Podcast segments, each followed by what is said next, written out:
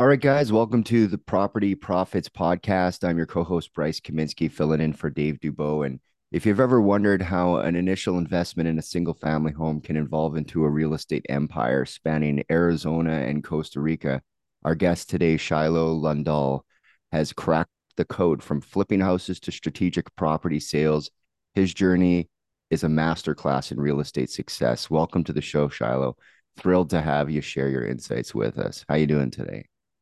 I'm doing good. Thanks, Bryce. Thanks for uh, having me on your show today. Yeah, no problem. So, you know, how did you how did you get started in this thing? Because real estate is it's an interesting journey, but a lot of times um, it all starts with a book or a, a class. So, what what got you inspired to get started in real estate investing? So, uh, for me, it was it was a book. It was back in 2010. Um, I was reading the the book Rich Dad Poor Dad, which a lot of people kind of start their real estate journey that way. And um, the prices were really depressed in the area in which I was living in, which was Arizona. And so I was I had a neighbor who was a, a realtor, and I was listening to the book on audio, and I thought, you know, I, would really like to get a, an investment property to get a rental. And mm-hmm. so um, there was a lot of, you know, properties on the market in my neighborhood. And so I was looking and I found one. It was a large property. It was like five bedroom, three bath. This was in Arizona, a place called Santan Valley.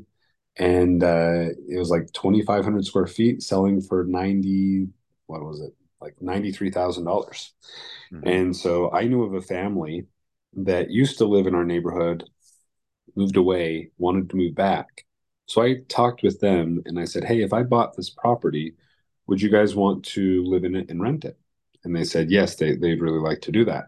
So I, I had the family and then I bought the property and then I had tenants and they were great tenants for like four or five years.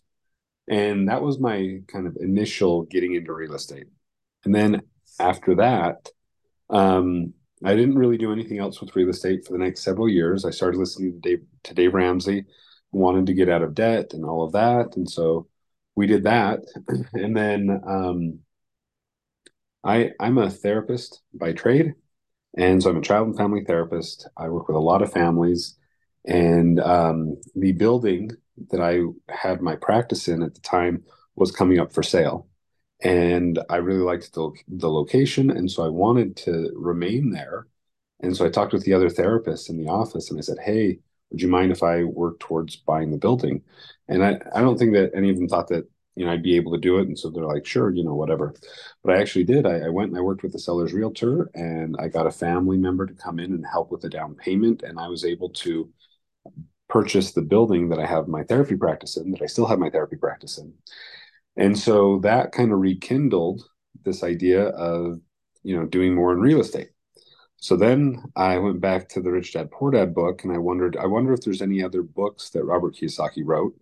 And you know, lo and behold, he has a whole series of books. And so I started yeah, listening. To, yeah, so I started listening to Cash Flow Quadrant, which, in my opinion, fantastic book. Really love that book, mm-hmm. and started listening to some other books. And then I talked with the buddy who helped me buy that property back in 2010, and I said, "Hey, and I'd like to do a real estate investment." And he said, "Well, I got I got something coming up. If you want to lend on that, then you could, you know, do the deal with me. So I was the lender and I helped purchase the property and I watched how he was able to get it under market value, how we rehabbed it and how we we took a property that we bought for like 110 and put like 30 into it and made it so that it valued at 195 is where we sold it. He made like 40 40,000. I made like uh, 10 or 13,000. And he didn't use any of his own money. He only used my money.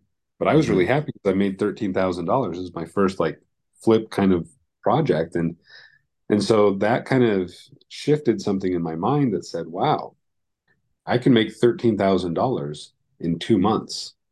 This is a big deal. This is something that, that doesn't just, I mean, it completely changed the way that I, I viewed possibilities of making money.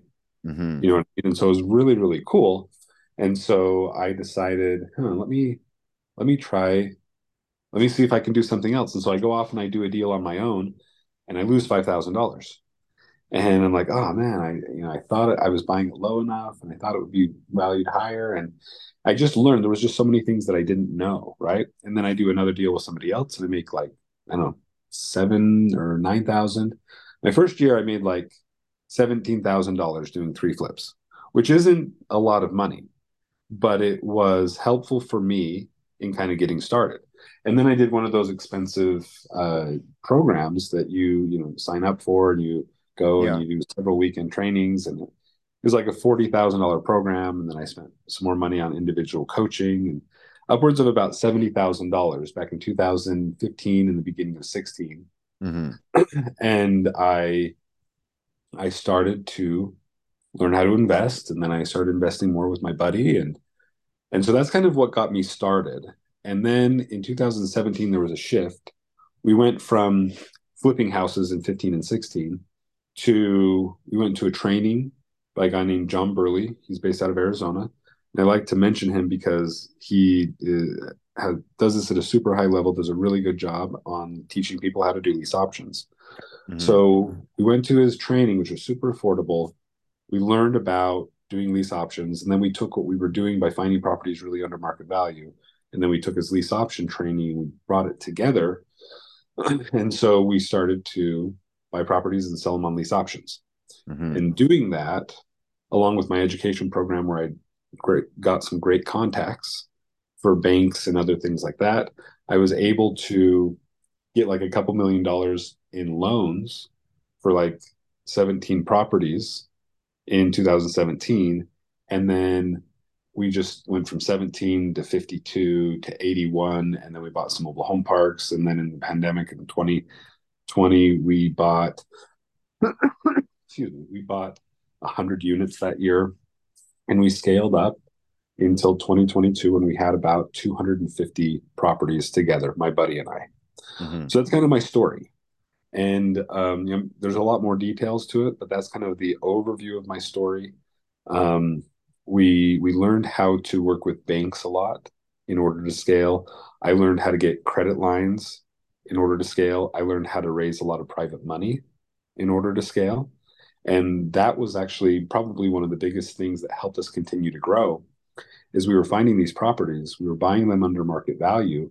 And when we would go get a loan, because at the time, the way that we were buying them under market value, the the banks would only give us like a certain percentage, like 80% of what we bought it for plus what we rehabbed it for. So we were mm-hmm. getting loans at like 60% of the value. It's really hard to scale when you're getting loans at 60% of the value. And so I learned how to bring on investors that wanted to learn how to invest in real estate. I created a WhatsApp group and I would add them. If they would lend to us on our deals, I would add them to the WhatsApp group. I do a lot of updates so they could see what we were doing and they could learn along the way. And um, we would put second position notes behind the long term debt we would mm-hmm. put a second position note and we would leverage the property up to like 75 to 80 percent mm-hmm. and so that way we didn't have to leave so much of our own money into the deal and rates were low back participate yeah exactly and rates were low back then that it made it so that we were able to um, still cash flow a little bit but we were able to you know create all of these chunks of equity and then we were able to refinance into like a portfolio loan pay off our first mortgages, pay off the second mortgages, and start cash flowing much more at the time. So that's one of the things that really helped us scale was using these second position notes by these private investors that wanted to learn how to invest in real estate. Yeah, I I, remember uh, a couple weeks ago I talked to a guy on mobile home parks with uh, vendor finance. He was getting vendor financing combined with bank financing to to get up to like 110 percent so it's like that that option or that ability to put two people together on that note can really be powerful when figuring out how to you know get the equity out of these things because the bank you're right it's they're they're making a business decision about their own lending you know nothing to do. People get sometimes confused. They're like oh the bank doesn't like me. It's like well no the bank is just a business so you know don't feel any type of way. And we can get the the note from the the second position. So what do you you'd mentioned uh, before the show that now you've split that portfolio with your partner. You've split it in Mm-hmm. half, and um, have you got? Are you guys still working together? Or are you gone separate Yeah. ways? What's that like? So he he's one of my best friends, and he's still one of my best friends. And and when we start out, when we started out in 17, like deciding to do a business together rather than just doing these one-off flips together, we started actually create. We decided to create a business. We decided that business was going to be a five-year business, and the reason we decided that is because you know things change in over time Mhm. and we wanted to have a, a plan and, and a purpose for that business. And the purpose for the business was create money so that we could do things that we wanted to do. He wanted to build a, a really nice home like a, a I think it's like a six or seven thousand dollar home that he's in the middle of building. And um so we decided okay we were going to work really hard we didn't take any cash flow from the bit from the company for the first like four years Mhm. everything that we were building was going right back into it i had my therapy practice to support my my um, monthly expenses for my Yeah. personal life and he had his real estate company and selling some properties and, and buying properties for buyers and things like that that helped him um, sustain himself and his company and everything else just stayed in in the company Mhm. so over the five year period of us working together, it actually became six years. We we gained or we were able to build a, a portfolio of about 20 what was it? I think it was like up to including all of our real estate, I think it was like a 29 million dollars of real estate is what we owned. And our equity piece in in our company that we built, um, just the company that the properties that we had was like eight million dollars. I had money in my own personal portfolios that I had, but in our company that we had, we built a company that had equity of eight million dollars in, in just a five year period of time, and it was awesome. And then we decided, okay, we're this, you know, we have to kind of continue with what we were planning. Let's go ahead and split the company. He took our North Carolina properties. I kept our Arizona properties, and um, and that way we didn't have to sell everything that we. I don't know. We didn't have to sell everything in order to cash out. We were able Mhm. to sell some of our properties, to each other, like and then we were able- to each other. Well, well, we. I mean, the way that we did it was just uh, we we did it in a tax advantage way, so that we didn't have to pay capital gains on the split of the company. So Mhm. as long as it was it was basically even, he took um, some of the companies because we had several companies together. We had about six. He took some of the companies. I took the other companies, and we made it. You know, we evened everything out, and still we have two two properties left that we're selling that are in common. Um, besides our mobile home parks that we still have in common, which have about 100 units in those still. So Mhm. he has he had about 50 out in North Carolina, about 30 here in Arizona. And then um so that's kind of what we did, but we're still good friends. We still have properties in common and and it's awesome because he's now in the middle of or finishing building his house and and I was able to take some of the profits that I had made over the years and do some really fun projects and things that are meaningful to me. Like right now I'm sitting here in one of my cabins in Lakeside, Arizona. It's a beautiful cabin. It's like 3,500 square feet. It has seven bedrooms. Uh, I rent it out on Airbnb. We can have up to 26 people here. So people will come and do family reunions here and, and a bunch of things like that. And that's what I really wanted. I wanted a cabin in the woods. And then I actually got another cabin that sleeps about a mile away, sleeps another 26. And so you can have huge family reunions, just have a great time. And then the other thing that I that I really wanted was I wanted to uh, have some awesome properties down in Costa Rica. And I was able to do that. I used to live in Costa Rica, met some wonderful people there, and I started taking my kids there on trips, just, you know, trips, just them and me, like one at a time. And as I was on those trips, I had already started doing real estate again. And I thought, you know, I would love to own a property here. And so I started, you know, keeping my eyes open to what was available.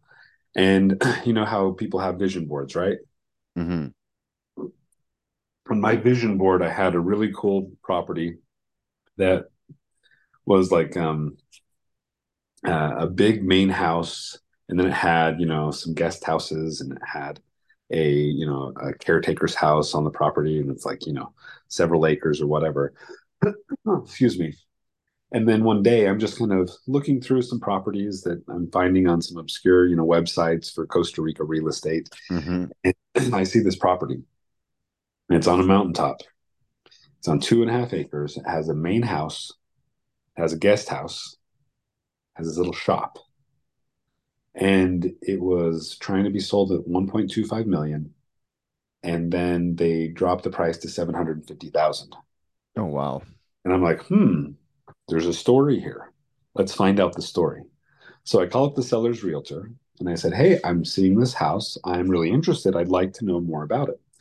He said, "Well, the the owner is older and he's kind of getting uh, you know sick and so he just can't take care of the two and a half acre property and so he's looking to sell it and we posted it right at the beginning of the pandemic and they shut down travel to costa rica so we haven't been able to show it to anybody and so now he's at a place where he really does need to sell it and i thought hmm all right well let's see what I can do. I didn't have 750,000 that I could just go and throw at, at a property in Costa Rica. Neither would my wife feel happy that I just took 750,000 and threw it at, at a property that I wanted. So I thought, well, I wonder if the person, the seller was willing to do some like a seller carry. What if I was mm-hmm. able to bring half in and then the seller could carry the other half and then we would just, you know, pay it over time. Yeah, pay it out right? And at first, the seller agreed to do that. And so we went out there to take a look at the property, and it was amazing. It's on a mountaintop.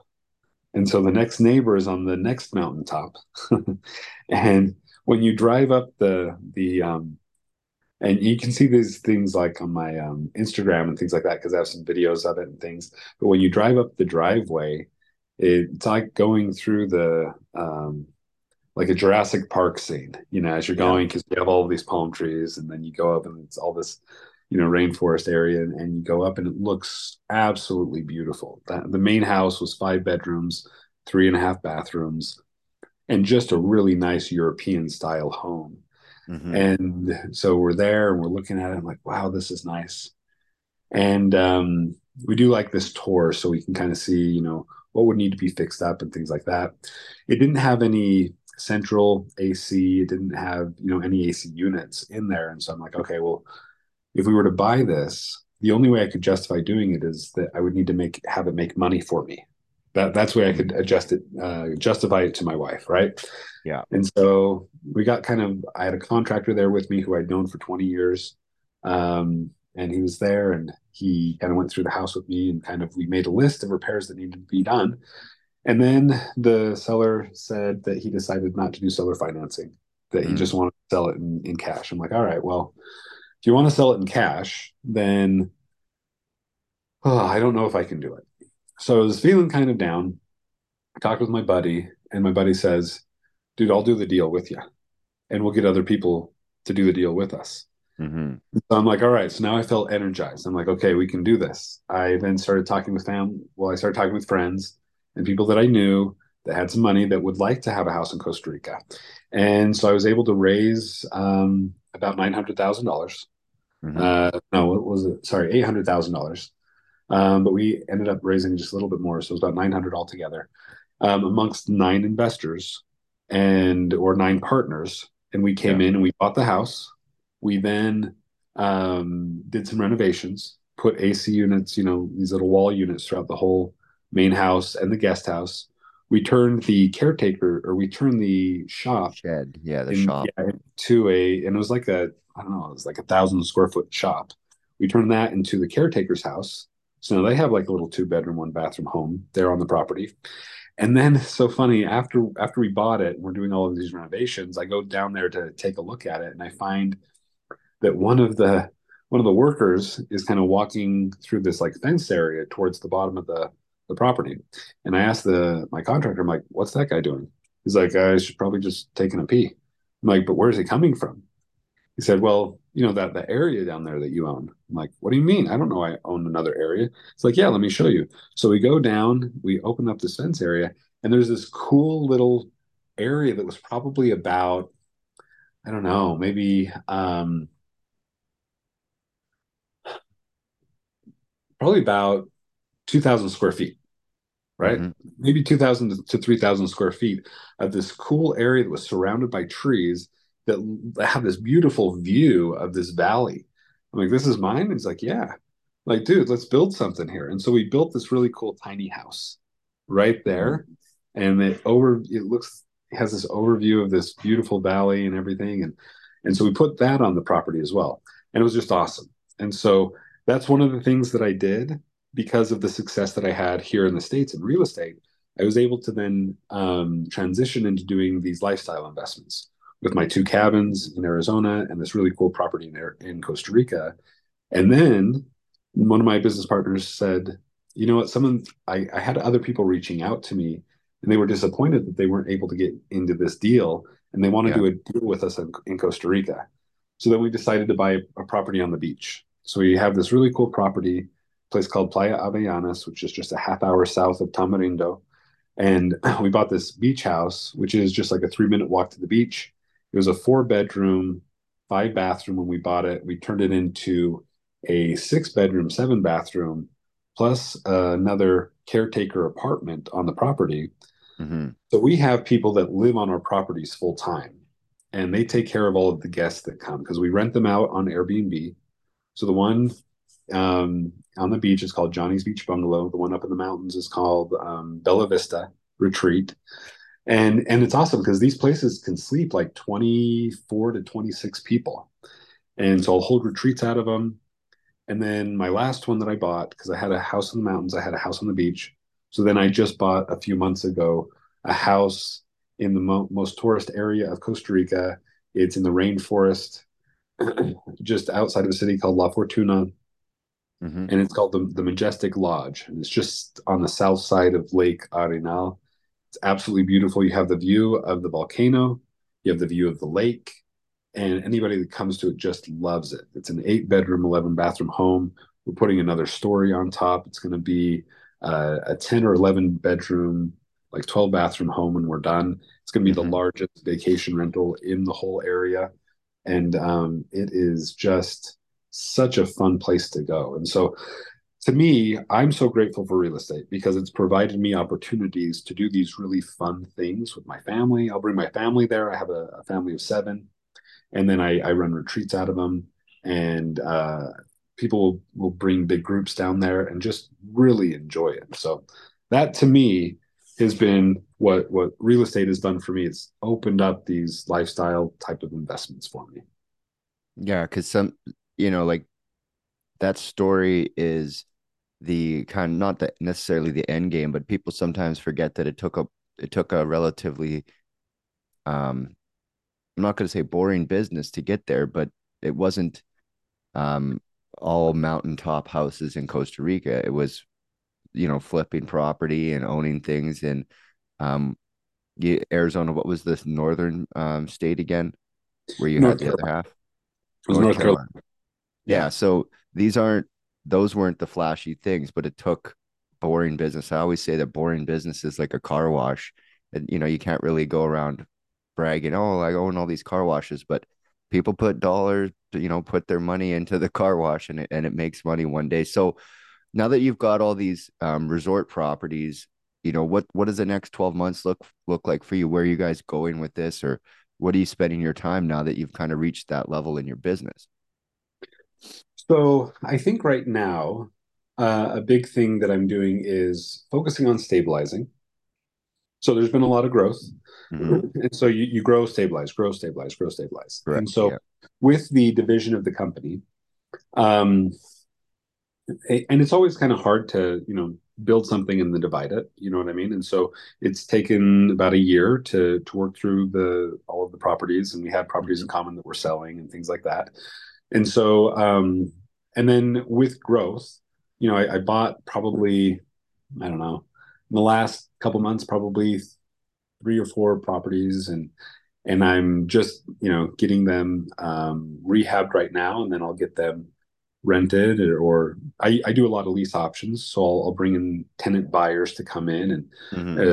uh, I get you know top quality tenants and and they're there because they're looking to buy the property. And and I talk a lot about um, lease options and, and some of the podcasts that I do or some of the um, social media stuff that I do because um, I think that lease options is a great strategy. But um, so right now we're uh, trying to fill those ones that we have and then I'm buying a couple more towards the end of the month. I'm selling one. I'm going to do a 1031 exchange and buy two. And so I think that's just kind of what I'm going to do right now. I'm going to really work on stabilizing it. So my wife kind of became my new partner in in helping me with the books and everything like that to make sure that we're that we're growing according to what we can sustain. because there were some times where we we're finding really great deals. So what we would do is we would buy them and we would put them in the queue in order to get to when we got the cash and when we got the time. But the problem is you have to pay for carrying costs for these vacant properties. And it got pretty bad to where we were last year. Um, somebody else was doing our books. And I'm like, man, we just sold so many properties. We really should have a lot more in the accounts. Why is it that I feel my accounts keep going down so much? we finally took the books back and we took a deep look at the books and we realized that we were negatively cash flowing like $60,000 a month. Yeah. And that came from not really well sustained growth. We were buying good deals and I think we were really rescued by the fact that the market was going up so much.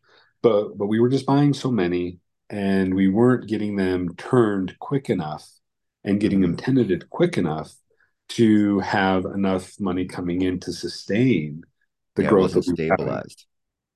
And yeah. so that was a big lesson that I learned. And so I've slowed down my buying to buy to I really only want like five or six properties that are are vacant at a time. Mm-hmm. I want everything else to be filled. I don't want to have 30% vacant, which is what we had at the time, and that was way too much. And and yeah. it's very difficult to cash flow when you have a a portfolio that's 30% that can sink your business that can sink you know if you're not watching you that can creep up on you so here's another thing anybody that wants to scale this is what i would suggest make sure that you watch your your numbers watch your numbers make sure that you are doing your books regularly so you can see what's going on month over month yeah. Before we were growing and we were feeling great, and our accountant would say, "Hey, you guys are doing great. Here's what last year looked like." He would tell this us this like in in June about how it looked last year. Yeah. But we weren't getting a month to month. This is what your business looks like today. You just would just give us a review, uh, you know, six months later of how well we did the, the last year. And I learned that's not what you want to do. If you're growing, it's so important. Cash is the blood of your of your business if you don't have cash, if the cash stops, you die. You have to be mindful of the uh, income and outgo of, of your company, and don't grow too quickly. There's an analogy that I have that I planted a peach tree. A peach tree. This was several years ago. It was mm-hmm. a small peach tree. It started to grow, and then it started to bloom, and it started to get peaches. And it was so exciting to go out there and see these little peaches grow. And they started off as little peaches, and then they got bigger, and they got bigger, they and now they started looking like legitimate sized peaches, but there was a lot of them, and the branches that were sustaining these peaches were like a half an inch in diameter. And I'm like, hmm. I started seeing the peach tree branches going, you know, lower and lower and lower. And I came to a realization that if I don't take off some of these peaches, even though they're not right, gonna go, yeah, and and throw them away, then I'm gonna lose these branches. And so to me, that's a, a really good analogy of the idea of growth.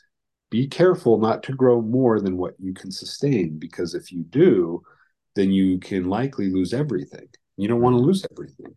So even though you may think, oh, I can make money here and I can make money over here um, as well, and I can make money over here, be careful because uh, you can't sustain them all at the same time. So get something growing, something sustained, something that's going well, and then you say, okay, this was good.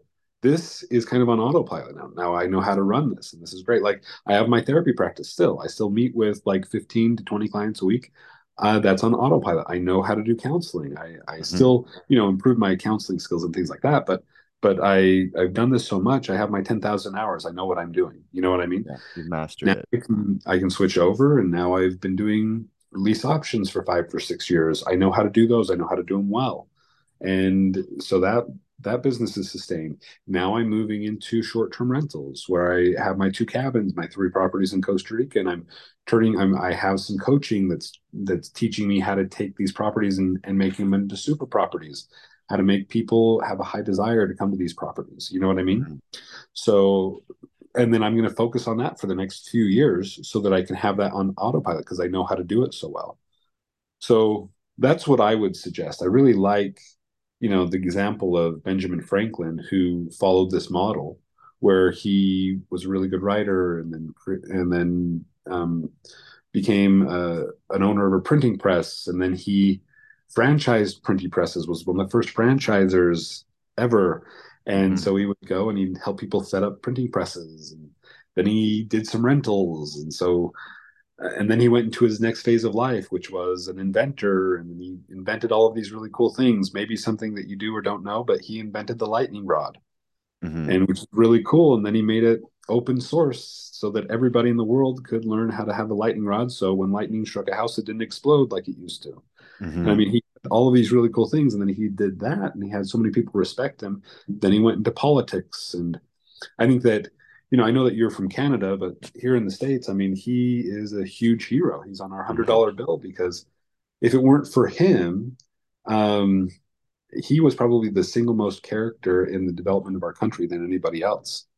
And I mean, he had these very distinct, you know, periods of his life where he did some amazing things kind of but the entrepreneur framework, right? He's he's like yeah. the the the grandfather of the progressive entrepreneur. So, you know, with with all you've accomplished so far in your business, what is it that you're that you're planning? You know, we had talked before the show that you do uh, help people and you are um, building out those properties in uh, Costa Rica as well. That you're looking for potentially some people to partner with you on that on that property. Can you tell the people yeah. at home a little bit more about that?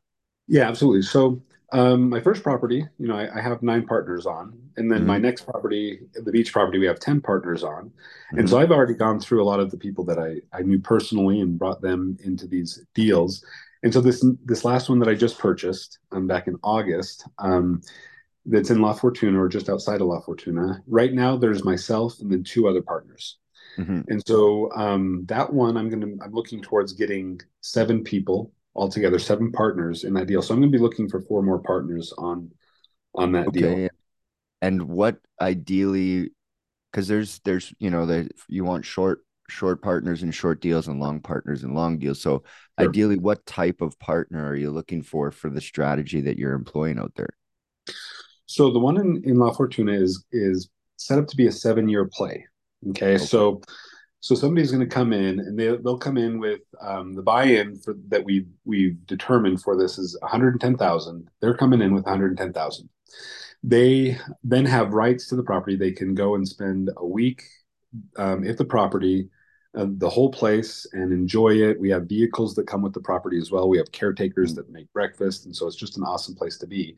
Um, but they come in, they can use the whole place for one week a year. They can also use up to a couple rooms for another week a year if they want to do mm-hmm. two weeks, right? And so during the first um, four to five years, we're going to be paying off the seller financing. So this one, I actually did get seller financing to come in and, and pay for half, right? Mm-hmm. And then um, the money that comes in from the partners are going to go towards the um, caretaker apartment that we're in the middle of building and putting on that that other story up top and some of the costs of staging and everything like that. So it is actually up and running right now.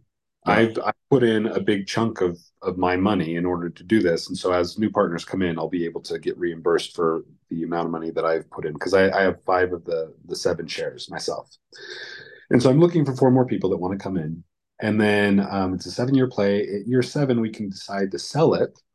And then if we decide to sell it at that point, then everybody gets paid their original uh, money that they put in plus, you know, uh, the their portion of the profits that come in. So that's really the the idea. And then um, and that's that's pretty much it. That's how the the the partnership goes. And their part of the partnership is is not just bringing the the cash, but then also um, advertising for it. You know, mm-hmm. putting on their social media, talking with people, encouraging people that want to go to Costa Rica to stay at our place. So that's also their portion of, of the partnership. And you mentioned that you use these these buildings and that these short term rentals and stuff as retreats, um, as part of your you know ongoing education for people that are interested in you know learning from you or from the people that you know. How does that how does that work, or how do they yeah um, participate so, in that? So because these properties are large, I can bring groups there, and so I can bring groups of like twelve to seventeen people there and um, so they come there, and then I, I'll teach them how to invest in real estate. And I teach people, you know, that are usually pretty new that want to learn. Okay, how can I buy a property, um, you know, under market value, and you know, create value and and and scale more quickly. And so I'll teach them how to do that and how to do it responsibly and, and scale well because I've I've learned how to do both. You know, scale irresponsibly and how to scale responsibly. Um, but I also teach them how to do the lease option model. Lease option model has been fantastic for us. And so, yeah. and how to be able to raise private money and, and things like that. And so, really, I teach them kind of the five F's and one M of investing, how to find properties under market value, how to get them fixed up, uh, or sorry, how to get initial funding, right? How to work with hard money lenders, private money lenders, how to get them fixed up, what's what would be something to fix up and what wouldn't be something to fix up. Most people that are new over um, repair or over fix a property in the yeah, very beginning, like as if they're going to live there, and you know, yeah. it's profit centers. And yeah, you have to you have to determine who is going to be my tenant that's going to come in here, who's going to be my lease option buyer that's going to come and buy this property, and sometimes I'll fix a ton of things, and sometimes I don't. It just depends on what the condition of the property was in the first place. Because if, if the property is like absolutely horrible, then I'm going to come in and I'm going to fix it, and make it nice. Mm-hmm. Because if I'm already putting in new countertops, I'm going to put in nice countertops. Mm-hmm. If I'm mm-hmm. already putting in you know new drywall, I'm going to paint the whole place and I'm going to make it look nice. If I have to redo the flooring, I'm going to put in nice flooring. So, um, but there's properties that I'll buy that are dated, and I'm like, you know what? I don't have to put in a whole bunch of stuff. I'm going to bring in a lease option buyer the person that moves in, I'm going to let them know, hey, I want you to customize this house according to how you would like. And then when you go to mm-hmm. buy the property, I'll give you kind of um, I'll take the the purchase price and we'll lower it according to what you've spent on the materials to to make the house customized for you. Yeah. So I work with these people in, in helping them become homeowners. And it's been awesome. So I teach people how to do that, right? So how to find, how to get initial funding, how to get it fixed up and then how to find a tenant buyer or just a tenant, you know, depending on what mm-hmm. they want to do, and then how to get long term financing. Mm-hmm. I would say that I'm an expert in how to get long term financing, and it starts with the property that you're buying. So you have to really begin with the end in mind when it comes to buying, when it comes to being a real estate investor, because you have to know how is the bank that's going to ultimately refinance this property, how are they going to look at it? Mm. So I do some specific things when I buy a property so that um, when the bank goes to refinance it, I get really good terms. And a lot of times I don't leave a lot of money into into my deals anymore because I learned how to do this so that I don't have to leave a ton of money into the deals. Now yeah. I don't get 60% um, loans because they only want to give me 80% of what I bought it for plus what I re- rehabbed it for. Most of the time, I'm getting all of my money back out, even now when interest rates are so high. And it's important that you also recognize which properties are going to cash flow, which are not, with the interest rates where they're at right now. Mm-hmm. I tend to buy just below the median price point. It's a great demand for properties right there. And that's also a place where you can cash flow is below the median price point. Mm-hmm. Um, I don't do D class. I usually am doing um, between C minus and B minus. That's where I'm at, mm-hmm. and I try to do it below the median price point. So anyway, um, so I'll teach them how to do that, and then I teach them um, how to do how to manage the properties. And I have, um, you know, because of the size of my properties, I have an assistant, and my assistant helps me manage a lot of my properties.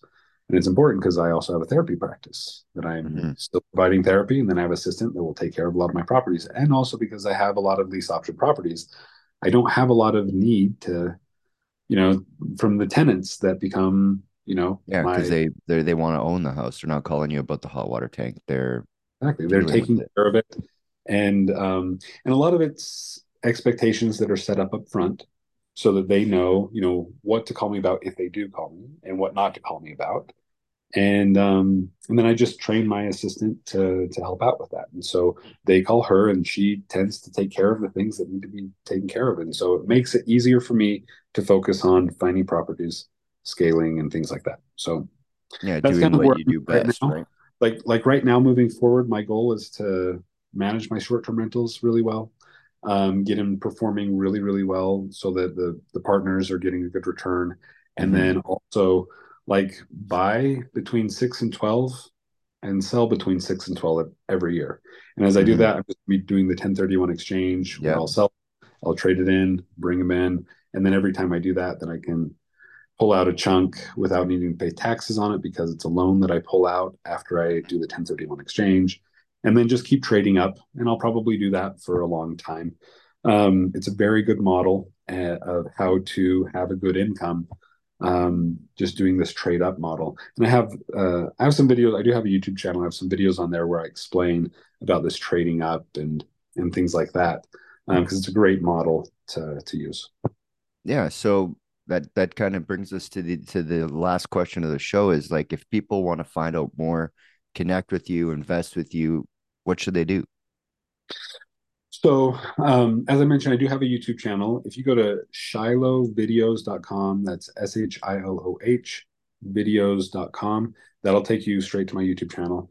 Um, also, if you want to find my contact information, go to meetshiloh.com, M E E T S H I L O H.com, and there you can i'm still kind of working on my business card it, it, still has some updates to do but you can go there you can find my number you can find my um my different links to my different things that i have and and you mm-hmm. can connect with me that way. So those are the best two ways to get a hold of me. Awesome. Well i'm sure i'm sure the uh the listeners at home are going to be uh, heading to those sites because it's a very interesting story. Really appreciate uh you letting us know and you know those are those are the big dreams that people start into this real estate business to eventually achieve. So i hope we inspired some people today and i appreciate your time well, thanks so much. I really appreciate you guys uh inviting me to be on your podcast so thank you so much. Awesome. Well until next time guys we'll catch you on the next episode